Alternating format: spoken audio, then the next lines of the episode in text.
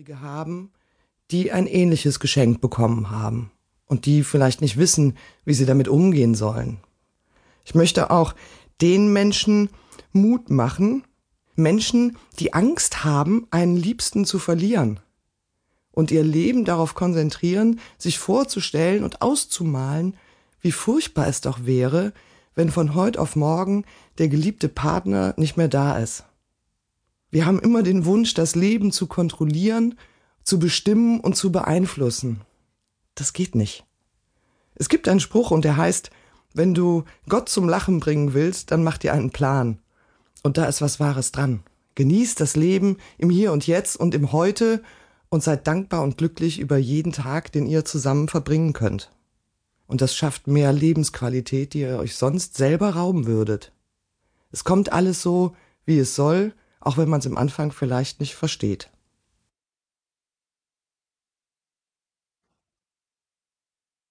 Eigentlich hatte ich bei Männern kein Glück.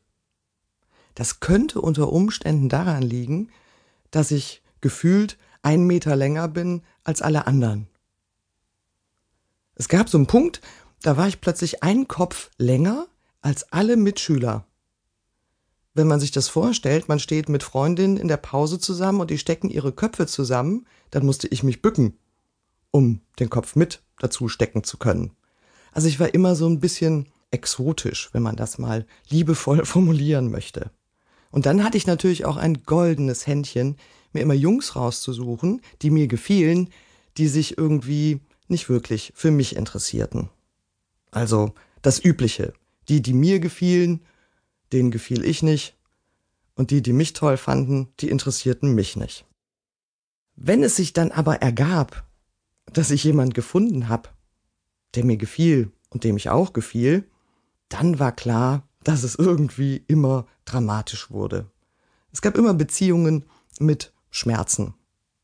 Keine körperlichen Schmerzen, aber es war nie entspannt, glücklich und wie man sich das so vorstellt, zumindest im kleinen Mädchenkopf.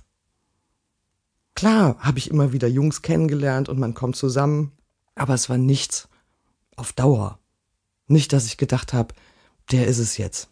Und das wird auch was sein, was länger hält. Über kurz oder lang lief es meistens darauf hinaus, dass es doch irgendwie dramatisch wurde. Also hatte ich das Thema Männer für mich schon so gut wie abgehakt. Irgendwann war ich in der Tanzschule. Ich glaube, das hat jeder durchgemacht. Da waren, glaube ich, gefühlt zwei Jungs, die 1,90 waren. Alle anderen waren maximal 1,70. Man musste sich dann im Kreis aufstellen, die Jungs im inneren Kreis, die Mädels im äußeren Kreis und dann wird der Partner gewechselt. Jeder sollte einen nach links oder rechts gehen.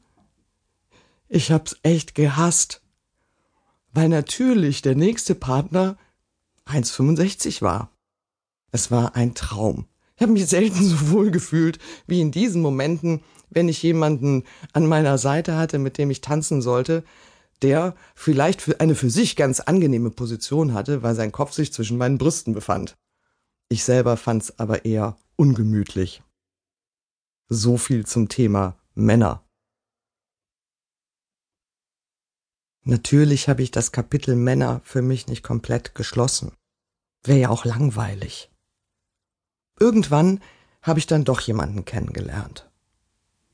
Und da hatte ich das Gefühl, das scheint wirklich zu passen.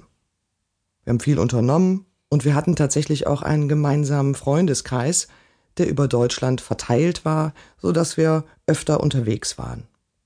Es hat viel Spaß gemacht, wir haben viel gelacht zusammen, viel erlebt es kam, wie es kommen musste.